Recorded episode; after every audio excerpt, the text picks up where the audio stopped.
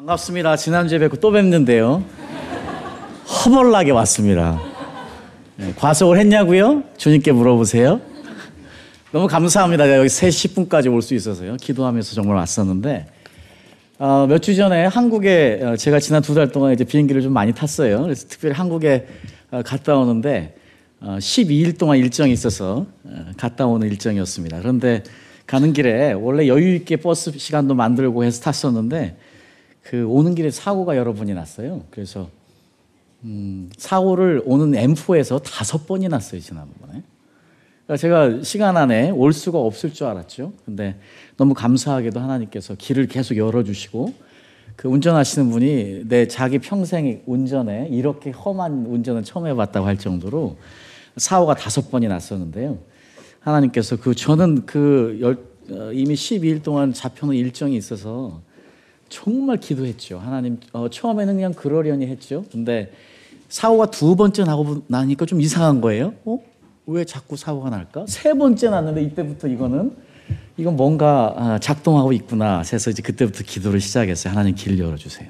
하나님 나 늦으면 안 되는데 목사님들 저 기다리고 있는데 어, 하여튼 그 간절히 기도했더니요. 하나님이 정말 길도 열어주시고 운전하는 분이 정말 이렇게 잘 만들어서 가서 비행기 타기 30분 전에 도착했어요. 네. 원래 아시아나가 그 전화를 하면 안 받는데요. 네. 근데 이제 계속 전화를 하는데 마침 그날은 전화를 받았어요. 상황을 설명하고 아, 좀 기다려 주세요. 제가 꼭 30분 전에는 갈 수 있도록 하겠습니다. 혹시 그 이후에 오면 그냥 출발해 주세요.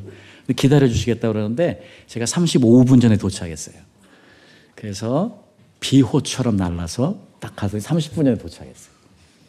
자, 그 기억이 있어서요. 오늘 올 때 내내 네, 오늘 예배를 위해서 기도한 것이 아니고 주님 내가 거기에 3시 반 전에만 도착할 수 있게 해주세요. 허벌나게 기도하면서 왔더니 머리가 아파 죽겠네. 자, 11시 55분에 설교 끝나고요. 어, 몰아서 왔습니다. 그래서 사실은 물도 안 마셨어요. 화장실 갈 시간이 없으니까. 점심도 안 먹었겠죠? 갈 시간이 없으니까. 그래서 물이라도 한 번 먹고 시작하겠습니다.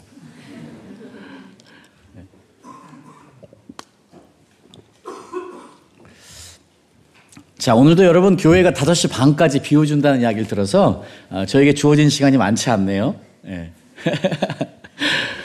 제가 또 여러분들을 언제 볼 줄 알겠어요. 오늘, 오늘 이후로 또 여러분 언제 볼지 모르는데, 어, 본 김에 결론을 다 맺어야 될 거 아니에요? 아, 지난주에도 너무 아쉽게도, 지난주에도, 어? 이번에 여기까지 가서 내가 이렇게 돌려.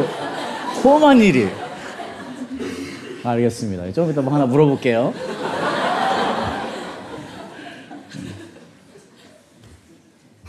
이제 뭐 이야기 했죠?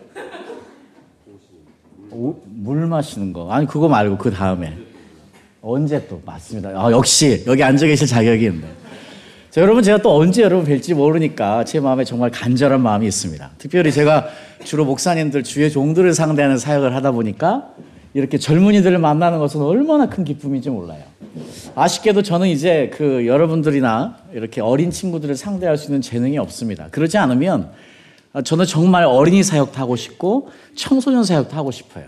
왜냐면 필리핀에 있을 때 하나님께서 교회를 개척하게 억지로 하셔서 이제 순종을 했는데 하나님께서 우리 어린이 사역을 얼마나 많이 축복해 주시는지 몰라요.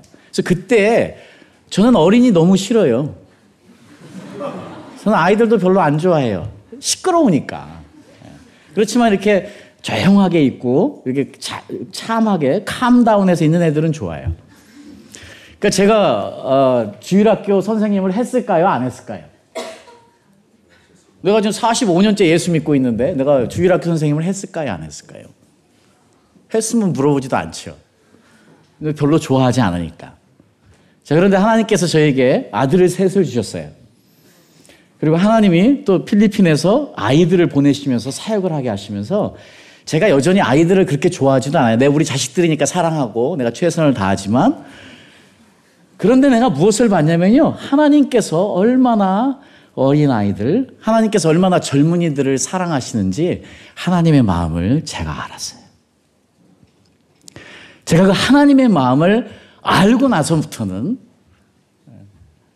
제가 여전히 제 본성이 바뀌지 않았기 때문에 네, 그 아이들을 사랑한다고 이야기할 수는 없지만 하나님의 마음을 가지고 그들을 바라보려고 노력하니까 이렇게 젊은 여러분들을 보면 제 마음이 정말 뜨거워져요. 네. 여러분 믿거나 말거나. 네. 여러분들은 정말 중요한 사람들이기 때문에. 네, 여러분들을 바라보면 저는 한국의 미래를 보기 때문에 어, 제가 이제 50 이제 간 넘어 50대 이제 중반밖에 안 됐지만 내 앞으로 인생에서 얼마나 하나님을 섬길 수 있을까? 앞으로 한국 교회는 어떻게 될까? 아, 자 오늘도 그런 비장한 마음으로 여러분과 말씀을 전하기 원합니다. 네. 여러분 만약에 주님께서 오늘 이, 이 시간 와가지고 여러분들에게 우리 형제님 성함이 이름이 어떻게 되세요? 네. 이름이 어떻게 되세요? 최성규입니다. 아. 최성규 형제님, 아, 제가 그러면 여기 하나 그, 여기 하나 읽어요. 조금만 기다리세요. 이거 하나 띄워주세요. 네. 제가 1995년 5월 4일에 영국에 왔습니다. 자, 그날을 제가 클리어하게 기억하는 것이 처음으로 그 영국에서 택시를 탔어요. 까만 택시. 거기에 짐 12개를 싣고 일존에 있는 어디 어디 호텔에 갔는데 이름은 지금도 기억을 못 하겠는데.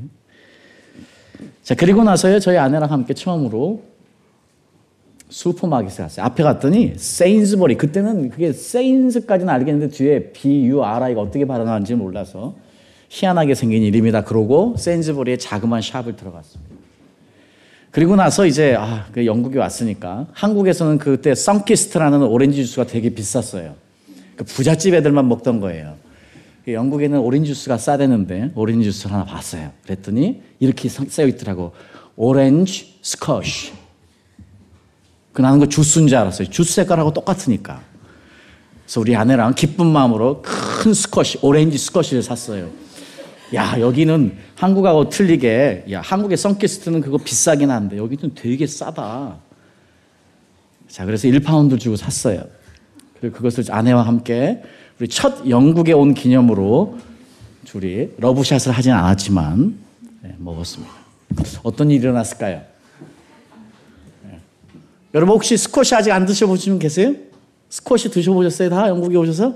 네, 별로 맛은 없지만 자 스쿼시는 어떤 어떤 음료죠? 물에 타 먹는 거죠. 네. 자, 저는 도저히 먹을 수가 없었어요. 그리고 그때 영어 실력이 안 돼서 도대체 이걸 어떻게 하는지 뒤에 나오는 그 깨알 같은 글씨를 읽을 자신이 없어 보지도 않았어요. 저는 이제 그냥 마시지 못하고 놔뒀는데 우리 아내는 너무 아까우니까 몇 잔을 마셨어요. 그리고 어쩔 수 없이 버렸어요. 자, 그리고 나서 몇 주 있다가, 지금 이제 몇 주 후에, 지금부터 얼마 안 됐어요. 몇 달 후에 집에 이제 조금 중요한 손님을 초대해서 어, 테스코에 가서 그 음료수를 하나 봤어요. 요즘 elderflower라는 이 이게 저는 굉장히 좋아서 마침 그 green bottle elderflower가 있더라고요. 근데 이제 그 옆에 cordial이라는 단어가 쓰여 있는데 뭐 그게 무슨 말인지 내가 잘 몰라. 아, 내가 뭐 알았어요. 그게 한 pleasantly 뭐 이런 좋은 의미예요. 그래서 아 이거 기분 좋은 음료인가 보다 먹으면. 그래서 코디얼이 뭔지 모르고 그걸 샀어요. 네. 아, 그러는데 어, 맛이 옛날에 먹었던 스쿼시랑 비슷한 거예요. 너무 달아서. 자, 최근에 알았어요. 아, 영국 사람들은 코디얼이라는 단어도 스코시와 같이 쓰는구나. 네. 우리가 때로는요, 단어를 모르면 이런 실수를 하지요. 네. 성경에 나오는 많은 그 텀들이 있습니다. 많은 성경의 단어들이 나오는데 그것들도 사실 우리가 어떤 내용인지 어떤 의미인지 잘 모를 때가 많아서요. 실제는 모르는 게 더 많아요. 네. 그래서 오늘 이제 우리가 하나님을 경외하는 것, 그 의미가 무엇인지를 알았으면 너무 좋겠는데 한번 설명해 보세요 하면 여러분 중에서 몇 분이나 제대로 아마 설명할 수 있을까? 퀘스천 마크예요. 자, 우리가 그래서 익숙해야 될, 잘 알아야 될 내용들이 너무 많죠. 단어들이 한두 가지가 아니에요. 사랑이라는 것. 어, 지난주에 잠깐 언급했지만 구원이라는 것. 또 오늘 이야기할 하나님을 경외한다는 것. 셀 수 없는 많은 단어들이 있습니다. 안타깝게도요, 성경을 이해하는 것은요, 철학적인 개념이 필요해요. 어쩔 수 없이 사도 바울이 아시아로 오려고 하던 길을 하나님이 막으셨어요.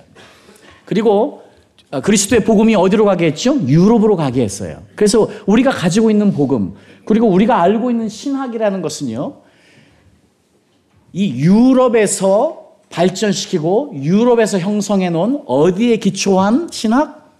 서양 철학에 기초한 신학을 가지고 있어요.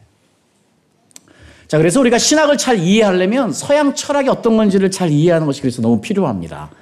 왜냐하면 서양 철학에 근거해서 신학이 정립이 되었기 때문이에요. 만약에 그때 하나님께서요, 사도 바울을 그냥 아시아권으로 가서 복음을 전하게 해서, 그래서 복음이 아시아를 통해서 들어왔다면 아마 우리 기독교라는 이 종교, 종교는 아니에요, 기독교는. 이 기독교라는 것은 어떻게 바뀌었을 가능성이 많냐면 굉장히 정적이고요. 피상적이고 마치 어떤 것처럼요. 불교에서 이야기하는 선 네, 이런 어, 그런 그 어, 힌두이즘에서 흔히 이야기하는 그 경험에 근거한 여러 가지 것들을 어, 아마 그 가지고 발전했을 가능성이 높아요. 어쩔 수 없이. 근데 감사하게도 하나님께서 이 유럽을 통해서 복음을 정리를 시키셨기 때문에 자, 그게 전부가 아니에요. 문제는 예. 그 유럽에서 발전되어 있는 신학이 전부가 될 수가 없어요. 그래서 이제 아시아의 역할이 필요해요. 그래서 아프리카의 역할이 필요하고 남미의 역할이 필요해요. 왜냐하면 이 유럽에서 본 하나님은 한계가 있기 때문에 유럽에서 본 하나님이 틀렸다는 것이 아니고요. 그것만으로는 전부를 통합하지 않기 때문에 유럽의 신학이 보지 못한 것을 이제 아시아에 있는 눈을 통해서 남미인의 눈을 통해서 아프리카의 눈을 통해서 다시 보고 부족한 부분을 채워주는 것이 굉장히 필요해요. 자, 그런 의미에서 이제 사실은 이제 저희들이 아, 제가 이 말씀을 왜 드리냐면 어쨌든 저희가 알고 있는 신학이라는 것이 그 학문이라는 것을 통해서 발전이 됐기 때문에요. 이 개념이 너무 중요해요. 그래서 사랑이라는 개념이 어떤 건지를 모르면 사실은 우리가 잘 모르는 이야기예요. 교회에서 가장 흔하게 쓰는 말이 사랑이지만 우리가 가장 모르는 게 사랑이에요. 자, 안타깝게도 자, 여기까지만 하고 내가 본론을 들어가죠. 안타깝게도 우리가 알고 있는 성경에 나오는 많은 단어들이 여기에 들어와요. 근데 인포메이션에 머물러요. 문제는 우리가 어떤 말인지 알아요. 성경 몇 절에 어떻게 이야기하는지 알아요. 그러면 그것은 무슨 말이냐면 나한테 인포메이션으로 들어온 거예요. 문제는 성경이 이야기하는 knowledge of God, 하나님을 안다는 것은 information을 이야기하는 것이 아니에요. 성경이 이야기하는 것을 한마디로 정리하면 information이 들어와요. 이 information 들어오면 이것이 분명히 인포메이션에서 밑으로 내려가야 돼요. 어디로? 가슴으로 내려가야 돼요. 그래서 가슴에서 정리가 되어지고 가슴에서 이게 경험이 되어지면 그것이 여기에서 나와요. 어디로? 삶으로. 그래서 삶에서 경험되어져요. 그래서 삶이 다시 들어와요. 내 감성으로, 내 가슴으로. 그리고 나서 내 머리로 다시 올라가서 인포메이션이 정리가 되어질 때야 비로소 우리가 그때 성경이 이야기하는 안다 하는 단어를 쓰는 거예요. 하나님의 지식, 하나님을 안다 하는 것이 다 그 경험이에요. 위에서 인포메이션을 내려가서 나가서 들어와서 다시 올라갈 때에만 비로소 하나님을 안다는 표현을 쓰는 거예요. 자, 그러니까 우리가 알아야 되는 것이 너무 많아요. 인포메이션으로 들어온 그 모든 것을 내 가슴으로 알아야 돼. 그 삶에서 또 그것을 경험해야 돼. 그리고 가슴에서 다시 올라가서 내 머리에 정립이 되어질 때에 그것이 하나님의 능력의 말씀이 되는 것이에요. 나를 바꾸는 능력의 말씀이 되는 거예요. 나를 변화시키고 나에게 놀라운 힘이 되는 하나님의 말씀, 살아있는 하나님의 말씀 자체가 되는 거예요. 자, 그래서 이제 오늘 경외한다는 의미를 우리가 잘 알았으면 너무 좋겠습니다. 자, 우리 형제님 성함이 뭐라고 제 저는 잊어먹었어요. 최성규. 최성규. 아유, 멋있게 생기고 이름도 멋있네. 최성규 형제님, 만약에 주님께서 지금 이 시간에 오셔가지고 성규야, 내가 너를 위해서 무엇을 해줄까? 이렇게 만약에 질문하시면 어떻게 대답하실래요? 내가 너를 위해서, 성규야, 내가 너를 위해서 무엇을 해줄까? 수염을 깎는 면도기를 사줄까? 너무 멋있어. 그거를 자르는 가위를 사줄까? 어쨌든 주님께서 지금 성규 형제에게 무엇을 해주시기 원하세요? 저는 어떻게 대답하실래? 어, 현재처럼 행복하게 지나게 해주세요. 야, 행복한 형제구나. 네. 알겠습니다. 자, 여러분 같으면 어떻게 대답하실래요? 자, 우리 맨 끝에 있는 자매님은 어떻게 대답하실까요?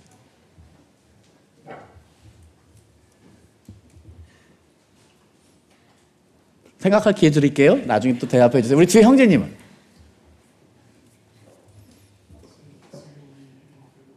아, 이 믿음 그대로. 아, 지금도 훌륭한 믿음을 가지고 계시구나. 네, 감사합니다. 자, 오늘이요. 저희가 말씀을 하나 봤으면 좋겠는데, 지금이요. 하나님께서 한 분에게 성경에서 나타나서 구약에서 누구에게? 솔로몬 왕에게 나타났어요. 제가 열왕기 상 3장, 자, 4절부터 한번 읽어보도록 하겠습니다. 여러분 있으시면 찾아주실래요? 네. 열왕기 상 3장 4절.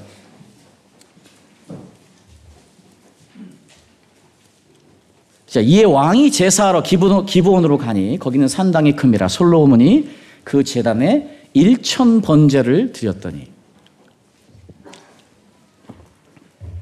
여러분 혹시 이제 우리가 이제 어떤 착각을 하냐면 솔로몬이 1천 번제를 드렸다니까 솔로몬이 천날 동안 천일 동안 매일마다 천번 예배를 드린 줄로 알아요. 천일 동안 그렇게 우리가 주로 이해하죠? 아니에요? 반응해 주세요. 그래요? 아니에요. 관심 없어요? 자, 안타깝게도 한국에서 우리가 그렇게 많이 가르쳐요. 그런데 이제 이것도 영어 성경으로 보면 굉장히 분명해져요. 예. He offered a A가 들어가요. A. A thousand offerings. thousand burnt offerings. 예요. 그럼 이거 뭐예요? A가 들어갔으니까. A thousand burnt offerings니까 뭐예요? 솔로몬이 천날 동안 천 번의 제사를 드린 그 제물을 드린 거예요? 아니면 한 큐에 끝난 거예요? 한 큐에 끝났죠. 한 번에 천 번을 드린 거예요. 내 말이 아니고 성경의 말 그대로예요. 이것을 한국 성경이 애매하게 해석해 놓으니까 그걸 애매하게 해석한 하는 목사님들이 천 번씩 예배를 드리라고 하는데 그거 나, 뿌지 않아요. Why not? 하세요. 네, 괜찮은데 오늘 여기 성경은 정확하게 한 번에 천, 천 개의 예물. 만약 람이라면 천 마리의 양을, 뭐 소라면 천 마리의 소를 한 번에 드린 거예요. 아멘? 네, 이것이 여기가 이야기하는 의미예요. 자, 이렇게 솔로몬이 하나님께 예물을 드렸더니, 자, 하나님께서 어떻게 말씀하십니까? 5절. 여러분들이 한번 읽어 주시요 5절부터 9절까지. 시작.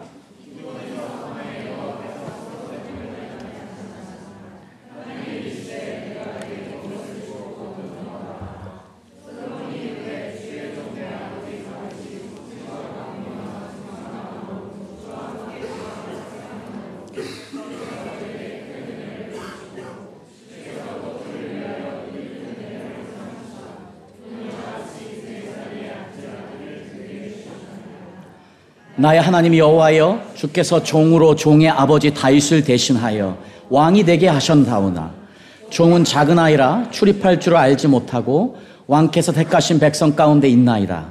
그들은 큰 백성이라 수요가 많아서 셀 수도 없고 기록할 수도 없사오니 누가 주의 이 많은 백성을 재판할 수 있사오리까?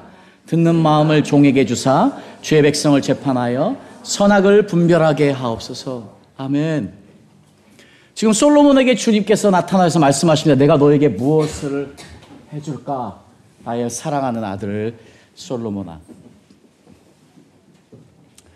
자, 그랬더니 솔로몬의 대답이 정말 우리의 가슴을 칩니다.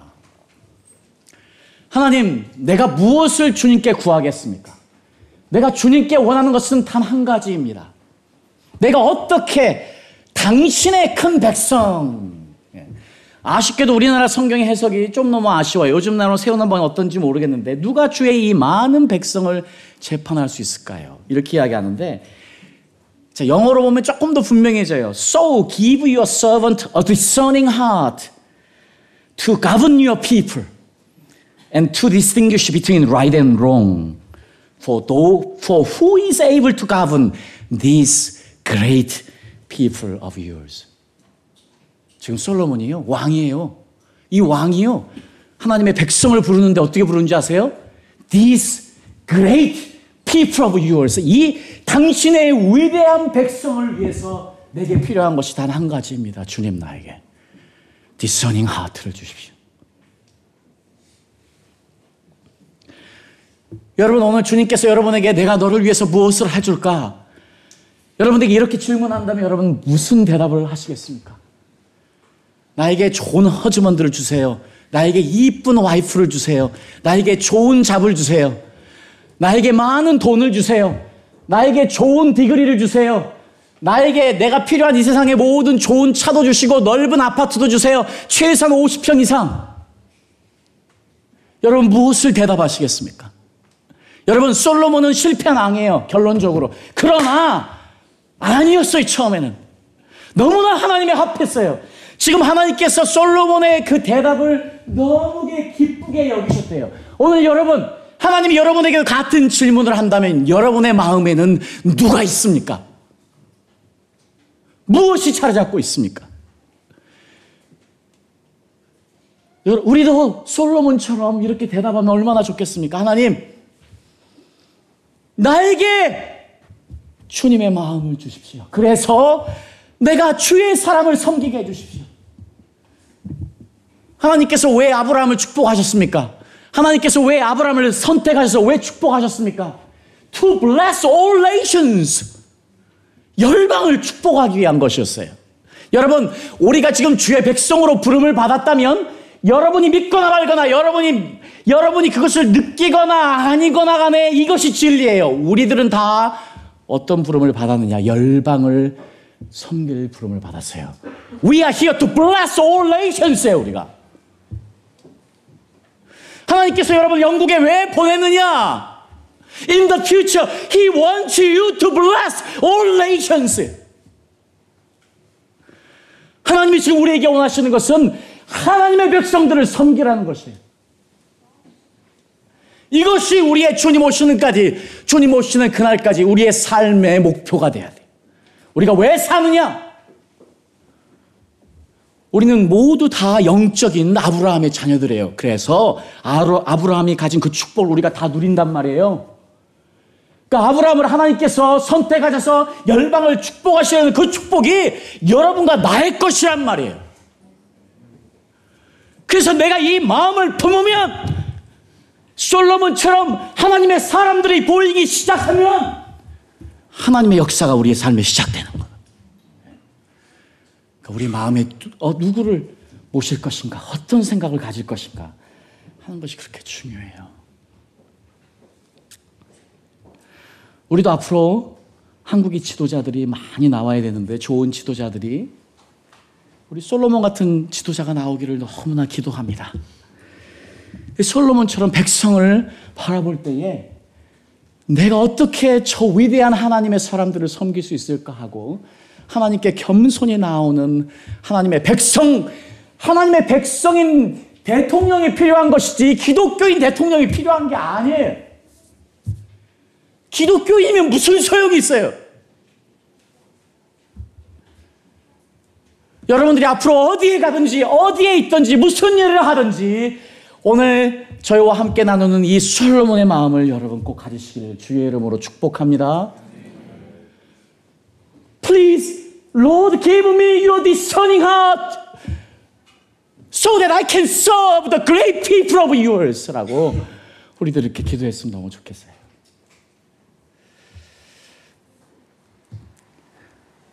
자, 그래서 하나님께서요, 이 말을 너무 기뻐하시, 이 마음을 너무 기뻐하셔서 내가 내 말대로 하여 내게 지혜롭고 청명한 마음을 주노니 내 앞에도 너와 같은 자가 없거니와 내 뒤에도 너와 같은 자가 일어남이 없으리라.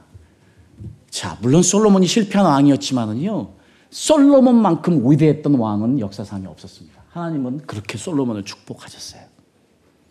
이 솔로몬도 결국은 여자로 인해서 망하죠. 이 솔로몬은 굉장한 사람이에요. 제가 솔로몬이 아, 솔로몬이 하나님의 영광으로 지은 자문서와 전도서를 보다 보면 솔로몬은 정말 대단한 사람이었다는 것. 솔로몬은 정말 하나님에 대해서 너무나 분명하게 알고 있었다는 사실을 여러 가지로 증명해낼 수 있습니다. 자, 그런데 이제 성경에서 특별히 열왕기상 4장 29절에 보니까요. 우리가 흔히 솔로몬이 가졌던 걸 생각하면 한 가지만 생각해 지혜. 뭐 명철, 총명, 한국에 다 이런 식으로 해석이 되어 있으니까 너무 애매해서 다 그 말이 그 말 같고 그 말이 그 말 같아요. 그런데 이거를 그냥 간단하게 우리 히브리어 볼 필요도 없고 영어로만 보자고. 그러면은 솔로몬이 가졌던 세 가지가 우리가 생각하는 것과 완전히 달라요. 그게 열왕기상 4장 29절에 나와요. 우리 함께 요거는 읽어보죠. 큰 목소리로. 열왕기상 4장 29절 말씀 읽어주세요. 다 같이 찾으셨어요? 조금만 기회 드릴게요. 열왕기상 4장 29절 다 같이 읽어보죠. 시작. 하나님이 솔로몬에게 지혜와 총명을 심히 많이 주시고 또 넓은 마음을 주시되 바닷가에 모래같이 하시니. 자, 또 한국 성경이 너무 아쉬워요. 지혜, 총명하니까 지혜하고 총명이 도대체 무슨 차이야? 우린 잘 모르겠어요. 총명이 지혜 같고 지혜가 총명 같고. 그렇죠? 네. 이렇게 해석을 해놨으니까 너무 힘들어요. 그런데 미안하지만 우리가 뭐 영, 영어 성경이 우수, 우수하죠. 네, 하여튼 영어 성경으로 한번 봐야 될 것 같아요. 자, God gave Solomon wisdom이에요, 먼저. God gave Solomon wisdom and very great insight. 이게 총명이에요. Very great insight. 정말 큰 통찰력이야. Very great insight. 이게 총명이에요. Very great insight. And a breadth of understanding as measureless as sand on the seashore. 바닷가에 모래알처럼 셀 수 없는 어떤 마음? 넓은 마음. 와. 솔로몬은 정말 특별한 사람이었어요. 바닷가에 모래알처럼 셀 수 없는 넓은 마음과 very great insight, 놀라운 통찰력과 하나님의 지혜를 가진 엄청난 사람이었네. 공부하시는 여러분들 공부 열심히들 하세요. 국력 낭비하지 말고 열심히도 공부하세요. 우리에게 필요한 것은요. 솔로몬이 가진 세 가지야. 여러분, 이건 솔로몬에게만 해당되는 이야기가 아니에요. 지금 솔로몬이 가진 것은요. 한마디로 정리하면 성부, 성자, 성령 하나님이 주시는 것을 다 경험한 거예요. 제가 여러분에게 다 설명드릴 수가 없어요. 나중에 혹 시간이 되면 또 할게요. 여러분, wisdom, wisdom is from God the Father. Very great insight은 성령님이 주시는 거예요. 카운슬러이신 성령님이 주시는 거예요.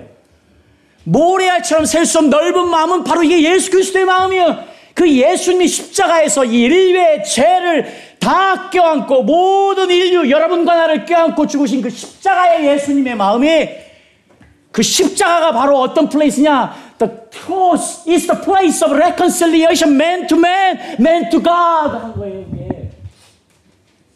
하나님과 인간, 인간과 하나님을 연결시켜 놓은 하회의 장소가 십자가인데 그게 예수 그리스도의 마음이에요.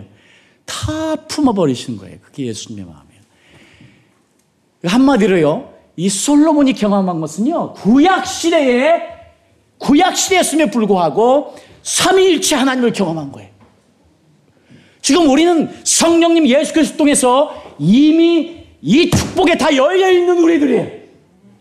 우리가 하나님이 기뻐하시는 마음만 가지면 우리가 성령 하나님, 성부 하나님, 성자 예수님을 내 마음에 모시고 그분들을 경험하면 여기에 들어와서 경험하면 다 내 것이 되는 거예요.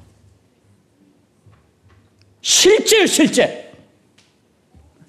앞으로 여러분들이 한국의 사회를 책임지고 한국의 교회를 책임지기 원하신다면 오늘부터 여러분들 허벌나게 기도하십시오. 어떻게? 하나님, 나에게 이것 주십시오. 열왕기상 4장 29절. 하나님, 나에게 wisdom, very great insight. A breadth of understanding is major as sand on the seashore. 모래알처럼 셀 수 없는 넓은 마음. 이거 주세요.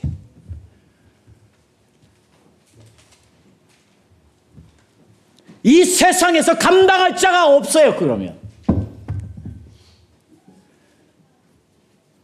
자, 그래서 하나님께서 여러분의 미래를 쓰시기를 주의 이름으로 축복합니다. 자, 여러분 잘 아시다시피요. 위스덤은 오늘은 다른 거 시간이 없으니까 못하고 위스덤만 할게요. 자, 먼저 솔로몬이 가진 지혜. 지혜, 위스덤. 성경에 너무나 많은 지혜에 대한 이야기들이 있어요. 그것을 어떻게 짧은 시간에 다 이야기할 수 있을까요? 자, 한마디로 정리하면 성경, 특별히 구약에서 나오는 장세기 잠언서 1장 7절에 9절 10, 9장 10절에 욥기서 28장 28절에 시편 111편 10절에 다 이렇게 이야기해요. 여호와를 경외하는 것이 지혜의 근본이라. 그러니까 우리가 다 하나님의 지혜로 충만해야 되는데 여러분들이 이제 공부하는 학생이고 앞으로 하나님의 지혜를 봐서 이 세상을 살아가야 되고 앞으로 하나님의 지혜를 가지고 이 땅에서 승리해야 돼. 안 그러면 다 밟혀 죽어요 세상에 나가서. 안 그러면 세상에 나가 다 죽게 돼. 그 누구도 피해갈 수 없는 템테이션들이 이 땅에 널려 있기 때문에 우리가 꼭 이것들을 소유해야 돼요. 어떻게 우리에게 지혜가 오느냐? 하나님을 경외할 때 온대. 하나님을 경외할 때에. 하나님을 경외하는 것이 지혜의 근본이라. The beginning of wisdom is to fear the Lord. 하나님을 경외하는 것이래. 자, 그래서 자, 이것을 이해하기 위해서요. 이것을 이해하기 위해서 우리가 아, 꼭 이해해야 되는 것이 창세기 22장 10절 우리가 읽었던 말씀이에요. 왜냐하면 비로소 아브라함이 fear the Lord라는 단어를 처음 쓰기 시작해요. 아브라함이 시작했어. 그리고 우리가 읽었던 이 말씀이 성경에서 지금 두 번째로 나오는 거예요. 그 아이에게 내 손을 대지 마라. 그에게 아무 일도 하지 마라. 내가 내 아들 내 독자까지도 내게 아끼지 아니하였으니 내가 이제야 내가 하나님을 경외하는 줄을 아노라. 자, 여러분 그냥 읽으면 이게 그런가 보다 해요. 그렇지만 그렇게 이해될 수 있는 게 아니에요. 미안하지만 제가 한국말로 준비할 시간이 없어요. 어제, 어제 저녁에 설교를 두 개 준비하느라고. 죄송한데 제가 좀 벗겠습니다. 너무 더워서. 그거 좀 하나만 열어주세요. 어, 보세요. 창세기 22장 1절에 보면 우리가 여기서 지금 중요한 거예요. 이 창세기 22장에 하나님께서 아브라함을 통해서 지금 어떤 일을 하시는지를 알기 위해서요. 우리가 어떤 걸 봐야 되냐면 자, 이때 지금 아브라함의 나이가 몇 살인가 하는 걸 알아야 돼요. 아브라함이 몇 살일 때 하나님이 부르셨죠, 아브라함을? 우리 다 알고 이야기. 몇 살? 자, 우리 피해갈 수 없죠? 우리 그 다음 형제. 몇 살? 잘 기억이 안 나요? 기억나시는 분 그러면 몇 살? 아브라함을 몇 살 때 하나님께서 부르셨어요? 자, 말할 때까지 기다려야지. 70? 네. 네, 네, 맞았습니다. 맞았습니다. 조금 사탕 하나 있으니까 기다리세요. 내가 드릴게. 음. 75세에 하나님께서 아브라함을 부르셨어요. 그리고 아브라함이 이삭을 가졌던 게 몇 살이었죠? 이삭을 낳았던 해가 벽살. 자, 그러니까 이제 아브라함이 하나님을 만나고 나서 아브라함이 하나님을 만나는 사건도 너무나 놀라운 사건이에요. 그런데 아브라함이 하나님을 만나고 나서 몇 년을 기다렸다 이삭을 가진 거예요. 25년을 기다린 거예요. 하나님이 처음에 이삭을 주시겠, 아들을 주시겠다니까 아브라함이 믿었을까요? 안 믿었을까요? 믿는 거야 쉽지. 그냥 믿었더라 했어요. 그랬더니 하나님이 아브라함을 의로 여기셨더라 했어요. 세상에 구원받기 쉽고 의롭게 되는 거 쉽네요. 진짜예요. 그런데 세월이 흐르니까 믿었을까요? 안 믿었을까요? 못 믿었어요. 여러분 창세기 19장에 보면 하나님께서 또 아브라함에게 나타나서 내년 이맘때에 네가 아들이 있어라 했더니 아브라함이 어떻게 해요? 그때 아브라함이 fell face down 한 거예요. 시간이 없어요. 내가 그냥 넘어갈게요. fell face down 했다는 거는 한국말로 어떻게 쓰죠? fell face down 이거 뭐 이렇게 보여줘야지. 여기 혹시 마이크 앞에 돼요? 네. 왜냐면은 이거 녹음하는 거죠? 네. 그러니까 그 앞에 되면 내가 내려가서 할게요.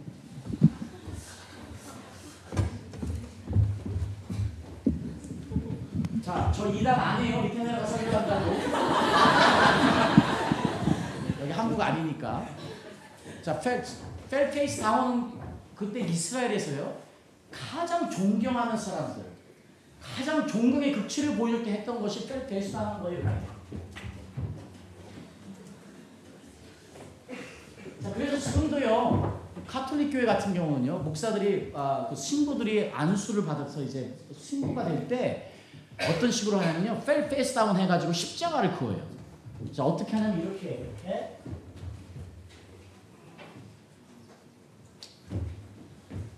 저도 제가 목사 안수 받을 때 너무 이렇게 하고 싶었어요. 그런데 못했어요. 왜냐면 그때 제가 양복이 없어 양복을 빌렸는데 그 양복을 빌려준 분이 목사님이 거기 계셨어. 너무 하고 싶었는데 할 수가 없었어요. 왜냐면 나 그 캐톨릭이지만 하나님께 나를 드린다는 십자가에서 내가 죽습니다. 나를 않으면 얼마나 놀라워요. 이런 것처럼요. 근동지방에서 지금 아브라함이 19장에 보면 하나님이 나타났을 때 하나님에 대한 극도의 존칭을 보여주기 위해서 fell face down 했다고 나와요.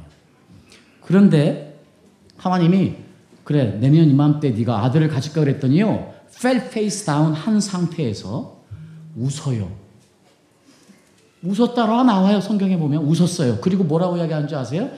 하나님 그러지 마시고 내가 지금 25년을 기다렸는데 아직도 안 일어났는데 난 도저히 믿을 수가 없으니 이미 하나님이 주신 아들 이시마엘을 대신 축복해 주세요. 하나님 이야기 19장에 나와요. 그 이야기를 듣고 있던 사라도 함께 웃었어요. 여러분 아브라함은 믿을 수가 없었어요. 이 일이 25년이 지난 후에 일어난 거예요. 자, 그래서 창세기 21장에 아브라함이 사라가 이삭을 낳은 그 장. 그리고 이제 22장 우리가 아까 읽었던 말씀 22장에 가면 22장에 가면 비로소 얼마 후에 한국 성경에 보니까 얼마 후라고 나와 있어요. 영어 성경에 sometime later. 자, 그런데 이게 중요해요. 21장, 창세기 21장과 창세기 22장 사이에 얼마의 기간이 필요한지가 필요해요. 자, 우리가 그냥 읽으면, 어, 이거 그 다음에 일어났나? 몇 년 있다 일어났나? 자, 이러면 이제 우리가 어떤 걸 놓치냐면 그 절박한 상황, 그 간절한 상황을 놓치게 돼요. 자, 그래서 이제 하나님께서 아브라함을 부른 지 25년 만에 이삭을 줍니다. 그리고 지금 21장에 그 사건이 있고 끝나요. 그리고 나서 sometime later, 한참 후에 어떤 일이 있냐면 지금 하나님께서 누구를 부르요 아브라함을 다시 불러요. 그러면서 이야기합니다. 아브라함아, 아브라함아. 그리고 분명히 이야기해요. 네가 사랑하는 아들이라고 이야기해요. 네가 사랑하는 아들 이삭을 나에게 바치렴. 아브라함은 겁쟁이에요. 아브라함은 겁이 많았어요. 여러분과 혹시 기회가 있으면 리더십에 대한 이야기를 나중에 했으면 좋겠는데 사실은 제가 어, 전 세계 다니면서 목사님들과 바쁜 이유가 이 리더십의 하나의 중요한 부분을 나누기 위해서예요. 근데 그것을 하다 보면 리더십의 유형이 나와요. 그 유형 분석을 해보면 굉장히 분명한데 아브라함 같은 경우는 그 넘버 3 우리가 이야기하는 팀 빌더라고 그래서요 유약한 스타일이에요. 그러니까 이 아브라함이 그 결정하지 못하고 유약하고 연약한 아브라함이 하나님의 음성을 듣고 하란을 떠났다는 건 대단한 일이에요. 그러니까 아브라함이요 자기 목숨을 자기 목숨을 구하려고 누구를 두 번 팔아요? 자기 마누라를 두 번 팔아요. 여러분 사라의 얼굴은 경국지세, 양귀비. 우리 남자 형제들 만약에 여러분의 부인이 요즘 한국에서 제일 이쁜 아이가 누구예요? 김태희? 나는 김태희밖에 몰라. 어쨌든 만약에 성규 형제 만약에 김태희가 성규 형제 부인이 만약에 비, 물론 비가 가지고 있지만 만약에 그렇다 하면 근데 누가 뺏으려고 그래 어떻게 할까요? 그냥 줘? 목숨을 구원하기 위해서? 제 목숨을 걸겠습니다. 그렇죠. 이게 정상이에요. 남자분들 그렇죠? 그렇지만 그렇지 않은 남자들이 있어요. 연약한 사람들. 그 사람들은 팔아요. 누구처럼? 아브라함처럼. 그것도 두 번이나. 자, 그렇지만 아브라함은 세상에 너무 좋은 사람이에요.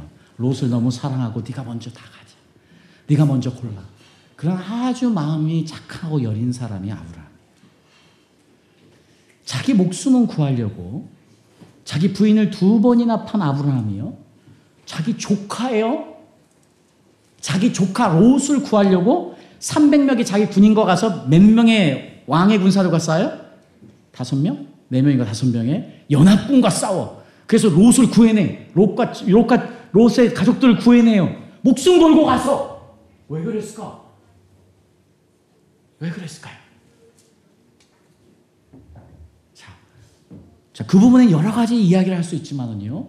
자, 롯이 그때까지는 어떤 입장이었냐면, 만약에 아브라함이 아들을 갖지 못한다면, 롯이 가능성 있는 possible heir of Abraham, 가능성 있는 상속자일 수도 있었어요. 그게 아니다 할지라도요. 그게 아니다 할지라도 롯은 자기 자기 자기 형제의 아들이에요. 그 사랑이 자기 피부치에 대한 사랑이 목숨을 아끼지 않고 달려가서 구하게 해요. 제가 이 이야기를 왜 하냐면 지금 하나님께서 너의 사랑하는 아들 이삭을 나에게 바치렴. 이것을 이해하기 위해서 제가 이, 지금 아브라함의 나이가 몇 살인지를 이야기하는 게 필요해요. 아까 다시 열어주세요. 25 지금 25년 동안의 기간이 흐른 후에 드디어 아브라함이 이삭을 가져요. 그게 20, 창세기 21장에 나와요. 자, 그리고 나서 창세기 22장에서 sometime later 갑자기 하나님께서 네 사랑하는 아들 바쳐 한단 말이에요. 지금 성경에 그 중간에 무슨 일이 일어나는지를 기억, 기록하고 있지 않아서 우리가 무슨 일이 나는지를 잘 몰라요. 그런데 우리가 조금 상상을 해야 될 필요가 있어요. 자, 성경에 우리가 흔히 전통적으로 교회에서 그때의 이삭의 나이, 이삭이 하나님께 드릴 때 이삭의 나이를 16살이라고 하는 의견이 지금까지 내려오고 있어요. 아무 근거 없이 누가 만들어낸 이야기를 그냥 모두가 믿고 그러려니 하고 이야기하고 있어요. 어떤 근거도 없어요. 마치 지금 이스라엘에 있잖아요. 뭐 이스라엘에 가는 거를 성지순례라고 그러죠. 성지순례를 가면 어디를 가요? 이집트에 신의 산을 가요. 그게 신의 산이 이집트에 있어요, 여전히. 말이 안 돼. 신의 산은 어디 있어야 돼요? 엑스고스에서 이미 어디 홍해를 건넌 다음에 있어야 돼요. 근데 여전히 신의 산이 어디 있어요? 이집트 안에 있어. 이게 어떻게 된 일이에요? 그동안 성지순례 가신 분들 다 가짜를 본 거예요. 이집트에 있는 신의 산은 신의 산이 아니에요. 실제 신의 산은 사우디아라비아에 있어요. 자, 그러면 어떤, 어떻게 그런 일이 생겼을까요? 자, 자, 로마에 복음이 들어오기 시작했어요. 그러면서 로마가 완전히 이제 기독교 국가가 됐어요. 콘스탄티노 대제가 이제 완전히 기독교가 선포하면서 어떤 일이 있어요? 이제 사람들이 욕구가 분출되는 거 어떤 욕구? 하나님에 대한 욕구, 이스라엘, 또 예루살렘을 방문하고 싶은 욕구가 분출이 되면서 다 교황내에 묻는 거예요. 교회에게 도대체 신의 산이 어디예요? 나 거기 좀 가고 싶어요. 모세가 말씀을 받던 그곳에 가고 싶어요. 어딘지 알려주세요 하니까 자 어디에? 로마에 있는 사무실에 있던 사람들이 너무 귀찮아. 그래서 이야기를 들으니 그 이집트에 있는 지금 우리가 소위 말하는 신의 산은 거기에 모나스트리가 있었어요. 모나스트리. 이게 뭐죠 한국말로? 수도원. Thank you. 수도원이 있었어요. 그 수도원이 거기 있었어요. 원래 하나님을 섬기던 분들이. 그래서 아이 그래. 그냥 여기로 하자. 너희들이 있으니까. 하고 된 거예요. 그때부터 우리가 지금 이렇게 하고 있어요. 재밌는 야사예요.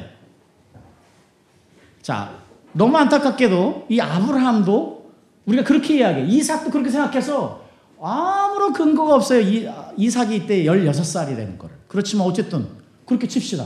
만약에 이삭이 16살이었다. 그러면 아브라함이 하나님을 만나고 나서 지금 얼마나 기다린 거예요? 25 더하기 16 해보세요. 41년이 지난 거예요.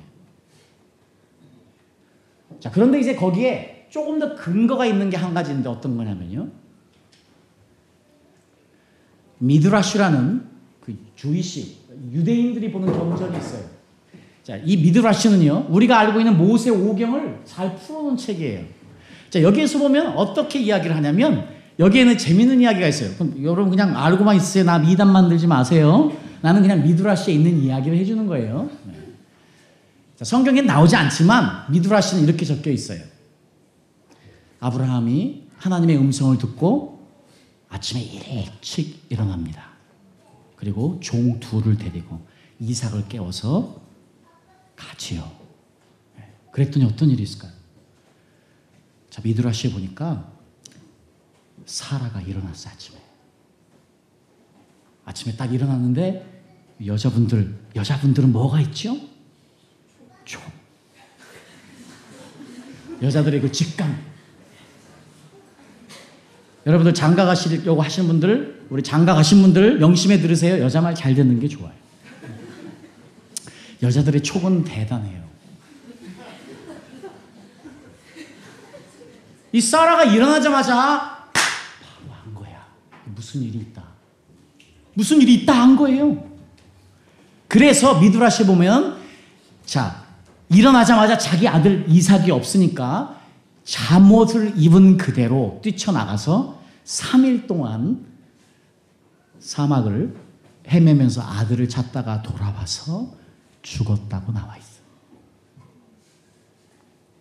자, 이건 성경에 나오지 않으니까 네, 그냥 그러려니 하세요. 네. 그렇지만 어쨌든 자 만약에 미드라시 의견대로 한다면은요. 미드라시에서는 분명하게 이때 이삭의 나이가 몇 살이었는지 이야기해요. 이때 이삭의 나이가 36살이었대요. 여러분 생각보다 훨씬 많죠? 자, 성경에 우리 지금 성경에 나오는 이야기만 놓고 보면은요. 자, 지금 아브라함이 아침에 일찍 이삭을 깨워요. 종 둘과 함께. 그리고 종 둘에게 나귀에 뭘 실죠? 나무를 해요. 아브라함이 직접 나무를 했어요. 어떤 거를? 자기 아들을 태울 땔감을 직접 해서 그거를 나귀 두 마리 싣고 종 둘이 그걸 가지고 가요. 3일을 갑니다. 그리고 이제 모리아산이 보여요. 그랬더니 어떻게 이야기해요? 종 둘에게 너희들은 여기 있어라. 내가 이제 이삭과 함께 제, 제사를 드리고 내려오겠다 이야기하고 자, 나귀도 놔두고 이삭에게 어떤 일을 해요? 이삭에게 그 나귀가 가져왔던 자기를 태울 땔감 그거를 이삭이 메고 산에 올라갔어요. 그렇대잖아요. 이게 너무 중요해요. 자, 여러분, 사람을 태우려면요, 어느 정도 해야 돼요? 괜찮아요. 놀게 놔두세요. 사람을 태우려면 어느 정도 필요해요? 혹시 태워본 분이 있어요? 없어요? 여러분들 혹시 이제 장례식이나 가보면은 화장터에서 엄청난 화력으로 떼는 건 아시죠? 가끔 영화에 보면 이렇게 낮게 해가지고 태우는 거 있는데 그거 다 가짜야. 그렇게 하면 안 태워져요. 훨씬 더 높아야 돼요. 저도 정확하게 모르지만 사람을 태울 정도라면 적어도 여기 정도는 가야 돼요. 상당히 많은 많은 나무가 필요해요. 그러니까 지금 이삭이 자기를 태울 떼울 나무를 가지고 갔다는 것은요 굉장히 무거운 걸 가지고 올라간 거야. 그러면 이삭이 힘이 세다 안 세다? 힘이 세요. 지금 16살이냐 36살이냐 이게 중요한 게 아니에요. 중요한 건 이삭이 어느 정도로 강했느냐? 자기를 태울 그 육중한 많은 땔감을 자기가 메고 산에 올라갈 정도로 튼튼한 사람이었다는 거예요. 자, 이 이삭이 땔감을 메고 올라가면서 묻습니다. 아버지, 아버지, 도대체 재물은 어디 있어요? 아브라함이 이야기하죠. 걱정하지 마. 하나님이 예비해 놓으셨을 거야. 자, 그리고 아브라함이 이제 모리아산에 올라가서 평평한 곳에 재단을 쌓습니다. 나무를 쌓습니다. 그리고 이야기합니다. 이사가 이리 와. 그 이삭을 묶습니다. 자, 지금 이삭이 바보가 아닌 이상에는 무엇을 한 거예요? 자기가 그 재물이라는 것을 한 거예요. 시원 형제. 아버지 뵌 지 오래됐죠. 자, 그렇지만 만약에 아버지가 와서 시원아, 내가 너를 좀 죽여야 되겠다. 어떻게 할래요? 그래요. 나는 아버지의 것이에요. 나는 아버지의 뜻대로 하십시오 하고 하실래요? 왜 그러시냐고? 자, 우리 중에서 18살, 16살짜리 있어요? 16살. 다 많아요? 그럼 36살. 그래, 요한이, 너 나와. 그래. 딱 36살이야, 또. 자, 그냥, 이, 자, 이, 이 아저씨는, 이 아저씨는 뭐, 조금 그렇지만, 제가 보세요. 자, 이삭이는 틀렸어요. 이삭이는 아마 이 아저씨보다 조금 더 건장할 수 있어. 왜냐면은, 아브라함은, 아브라함은 어떤 사람이야? 아브라함은 거부였어, 거부. 밀리언웨어였단 말이에요. 근데 지금 하나밖에 없는 아들이에요. 그러면 이삭이 밥을 잘 먹었을까, 안 먹었을까요? 고기를 잘 먹었을까요, 안 먹었을까요? 이삭이 키가 컸을까요, 작았을까요?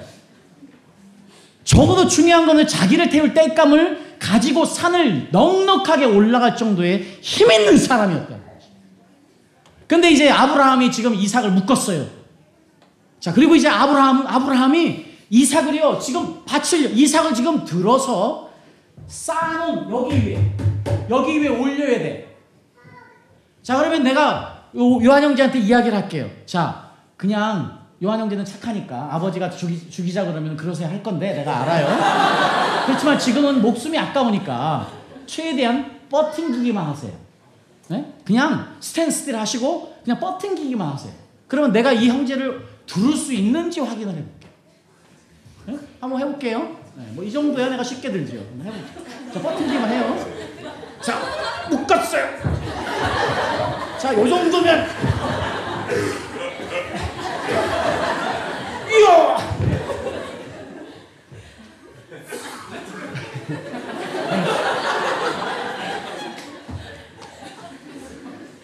자, 여러분.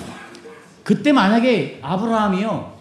만약에 아브라함이 그때 116세였으면 물론 이제 조금 건장할 수 있어요. 그렇죠. 만약에 아브라함이 그때 136세였을 수도 있어요.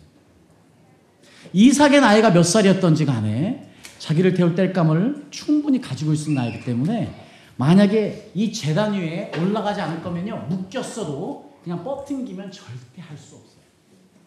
할 수 없어요.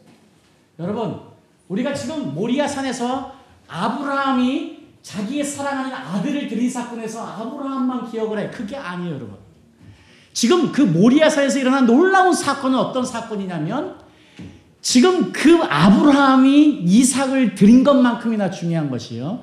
이삭이 자기 스스로를 하나님께 드린 사건이에요. 이삭의 동의 없이는요, 절단코 아브라함은 이삭을 드릴 수 없었어요. 그 지금도요, 유대인들은 누구를 더 높게 평가하냐면 아브라함이야 물론 자기의 파더니까 존경하지요. 그런데 이스라엘 사람들이 지금도 이삭을 아주 높게 평가해요. 왜 그런 줄 아세요? 바로 이 모리아산에서 이 사건 때문이에요. 여러분, 여러분 지금 이 사건이 우리에게 얼마나 중요한 줄 알아요, 여러분?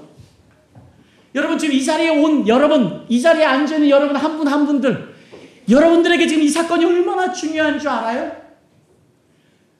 이거를 알아야 로마서 12장 1절에 사랑하는 형제 자매여 내가 너희를 권하노니 너희 몸을 하나님이 기뻐하시는 거룩한 산 제물로 드려라. 누구처럼? 이삭처럼. 여러분 지금 구약에서 오직 한 사람만이 하나님께 산 제물로 드렸어요. 그 이름이 이삭이에요. 그래서 이삭의 하나님의 이름은요 이삭은 자 아브라함의 하나님, 야곱의 하나님. 그런데 이삭은 아니에요. 이삭은 이삭의 하나님이 아니야. 한국 성경 어떻게 돼 있어요? 이삭이 경외하는 자, the fear of Isaac. 이삭의 하나님의 이름은 경외예요, 경외. the fear of Isaac. 자, 사도 바울은요. 사도 바울은 선생 중에 선생이었어요. 사도 바울이 비록 이삭의 이야기를 하지 않는다 할지라도 로마서 12장 1절에 사랑하는 형제 자매여 우리가 드릴 영적 예배가 무엇이냐? 우리 몸을 누구처럼? 이삭처럼. 산재물로 주님께 드리는 것. 이것이 하나님이 기뻐하시는 영적 예배예요. 우리는 지금 더 이상 예수 그리스도의 십자가의 사건으로 인해서 더 이상 동물을 죽여서 동물을 죽여서 피가 필요 없어요. 이제 예수 그리스도의 피만 의지하고 주님께 나아가면 되기 때문에. 자, 그러나 여전히 이 사실은 여전히 이펙티브한 거야. 우리 한 사람 한 사람이 다 주님이 기뻐하시는 산재물이 되어지는 것이에요. 아브라함은 너무 당연했어요. 아브라함은 25년 동안 이삭을 갖기 전에 아까 이야기했잖아요. 아브라함은 믿을 수 없는 일이 일어난 거예요. 생각을 해보세요. 도저히 믿을 수 없는 일이 일어나요. 여러분 지금 창세기 21장과 창세기 22장 사이에 어떤 일이 일어나는지를 알기 위해서 여러분들 아브라함의 마음을 조금만 이해했으면 좋겠어요. 저는 이것을 이해할 수 있는 아주 좋은 사건이 한 번 있었어요. 우리 아들 사무엘이 오늘 데리고 왔는데 우리 아들 사무엘이 41대에 41대에 얘가 죽었어요. 자, 41대에 얘가 죽었는데 그때 어떤 일이 일어났냐면 브론카이트스 폐렴 급성 폐렴으로 얘가 죽었어요. 41대. 자, 그런데 그 얘가 죽었다는 걸 보고 난 나왔어요. 테크니컬리. 왜냐면 그때 삐 하는 그 기계 소리를 내가 봐 들었어요. 자, 그리고 나서 한참 후에 다시 하나님이 생명을 주셔서 살아났어요. 그리고 나서 저희들이 여기 런던에 있는 St. John's Hospital이 원래 children hospital이에요. 그래서 웨일즈에서 여기로 와서 어, 한두 주가 있었어요. 그때 우리 그 intensive care unit에 12명의 아이들이 있었는데 우리가 있는 그 2주 동안 2명의 아이가 이미 죽어서 나갔어요. 자, 그런데 감사하게도 우리 사무엘은 그때 가장 늦게 그 해에 들어갔다가 가장 일찍 그 인텐시브 케어 유닛을 나온 아이가 됐어요. 예, 여러분 아직 부모의 마음을 잘 모르니까 여러분들 지금 뭐 잘 모르시겠지만 여러분도 한번 여러분 자녀를 낳아보세요. 내 자녀가 죽었다. 그러니까 세상의 불효는 부모보다 빨리 가는 불효가 세상의 불효예요. 왜냐하면 이게 부모의 마음을 찢어 놓는 거예요. 부모의 마음을 가장 아프게 하는 것이 부모보다 먼저 가는 일이에요. 자, 그런데 그때요, 그 죽었던 우리 사무엘이 다시 살아왔을 때, 여러분, 내가 그 우리, 우리 아이가 웃을 때마다, 우리 아이가 잘 때마다, 자는 모습을 볼 때마다, 우유를 먹는 모습을 볼 때마다, 그 모든 하나하나가요, 나에게는 어떤 거였는지 아세요? 살아계신 하나님의 증거였어요. 이 죽었다가 살아난 아들, 하나님이 주신 아들, 이 아들 주님의 것입니다. 주님 받으십시오. 여러분, 그 감정이 정말 오래 갔어요. 그 감정이 정말 오래 갔어요. 물론 지금은 18살 먹어서 지금 패주고 싶지만, 그때는, 그때 그 한동안은요, 우리 아이를 볼 때마다 그 감성에서 얼마나 감격스러웠는지 몰라요. 내가 이 경험이 있기 때문에 아브라함이 이삭을 가졌을 때, 이 아브라함이 이삭을 볼 때마다, 이삭이 뛰어오는 것을 볼 때마다, 이삭이 잠자는 것을 볼 때마다, 이삭이 아빠하고 나게 달려오는 것을 볼 때마다, 이 이삭은 아브라함에게 있어서 살아계신 하나님의 증거였을 것이 너무나 분명한 사실이에요. 이렇게 하나님을 경험한 아브라함은요, 너무나 당연했어요. 그 자기가 사랑하는 아들 아브라함을, 이삭을 하나님께 드릴 수 있는 것은 너무 당연한 일이었어요. 그러니까 그 다음날 바로 행동에 옮기는 것이에요. 자, 근데 이삭은요, 그냥 들었어요. 아버지에 대해서, 아버지를 통해서 계속해서 하나님이 어떻게 역사하셨는지 들었어요. 하나님께서 어떻게 아브라함의 삶을 인도하셨는지 들었어요. 하나님께서 어떻게 이삭을 이 땅에 태어나게 하셨는지 들었어요. 놀라운 것은요, 이삭은 들었어요. 그런데 이 이삭은요, 그 모리아 산에서 들었는데 그냥 자기의 몸을 하나님께 산재물로 드려요. 그렇죠. 저도 이 땅에서 편안한 삶 살기 원해요. 우리 자식들이 다 편안한 삶 살기 원해요. 여러분들 우리 다 편안한 삶을 살면 얼마나 좋아요. 자, 이 성경에 나오는 인물 중에서 가장 편안한 삶을 산 사람이 누군지 아세요? 성경에 많은 인물들이 있습니다. 가장 평안하고 comfortable하고 peaceful한 life를 가진 사람이 누구냐면 이삭이에요. 여러분 이삭에 대한 이야기가 많이 나오지 않으니까 이삭이 별 볼 일 없는 사람이라고요. 천만의 말씀. 이삭은 이미 하나님과의 여행에서 하나님과의 관계를 어디에서 다 끝냈냐면 모리아 산 위에서 자기 스스로를 하나님께 제물로 드릴 때에 이미 그때 모든 시험이 다 끝나버렸어요. 그래서 이삭이 그렇게 편안하고 컴포터블한 삶을 살았던 거예요. 그래서 스토리가 작은 거예요. 너무 삶이 편안했으니까. 야곱처럼 뺑뺑이를 많이 돈 사람은 많은 이야기가 적혀 있어요. 왜냐면 그만큼 뺑뺑이를 많이 돌았으니까. 여러분 야곱처럼 사실래요? 이삭처럼 사실래요? 매 주일마다 우리가 주님 앞에 나오는 것은요, 우리가 기억하는 거예요. 창조주 하나님, 구원자 하나님, 나의 하나님, 공급자 하나님, 그리고 나의 소유주 하나님을 기억하고 나를 산재물로 드리는 이것이 주일에 우리가 모여서 하는 일입니다. 이 일들이 우리의 삶 가운데 매 주일마다 이루어지면 그 교회는요, 예배가 그냥 회복이 되게 되어 있어요. 오늘 지금 주님께서 여러분들을 이 자리에 초청하고 계시네. 자, 그래서 지난주에도, 이번 주에도 어쩔 수 없이 여러분은 힘들게 해야 될것 같아요. 여러분, 그렇게 살면 안 돼. 이런 식으로 예수 믿으면 안 돼. 여러분, 예수님 믿는 것은 심각한 일이에요. 그렇게 주일날 한번 여기 도장 찍고 가면 일수 찍듯이 한번 찍고 가면 여러분 구원이 완성되는 것이 아니에요, 여러분. 사랑하는 형제자매들이여 내가 간절하게 너에게 고나노니 너희 몸을 하나님이 기뻐하시는 거룩한 산재물로 드리라는 이 말씀은 오늘도 주님을 따르는 모든 백성들을 향한 하나님의 진리의 말씀이에요.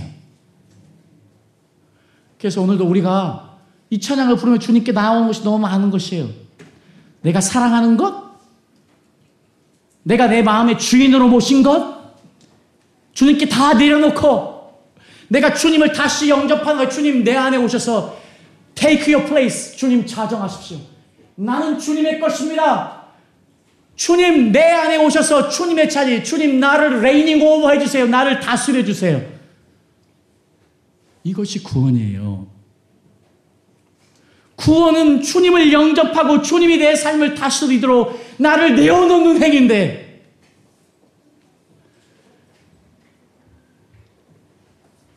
여러분 이 말씀을 들으면 여러분들 가슴이 뜨거워져야 돼.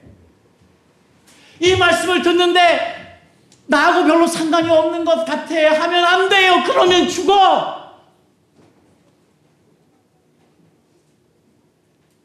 자, 이거는 우리의 삶과 죽음의 문제예요.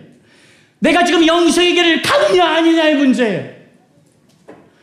내가 내 안에 주님을 모시고 Let him take his place 하는 것이. 자, 우리 한번 이 찬양 드리면서 주님께 나아가도록 하죠. 여러분, 간절하게 여러분 마음으로 우리 함께 기도하는 마음으로 불렀으면 좋겠습니다.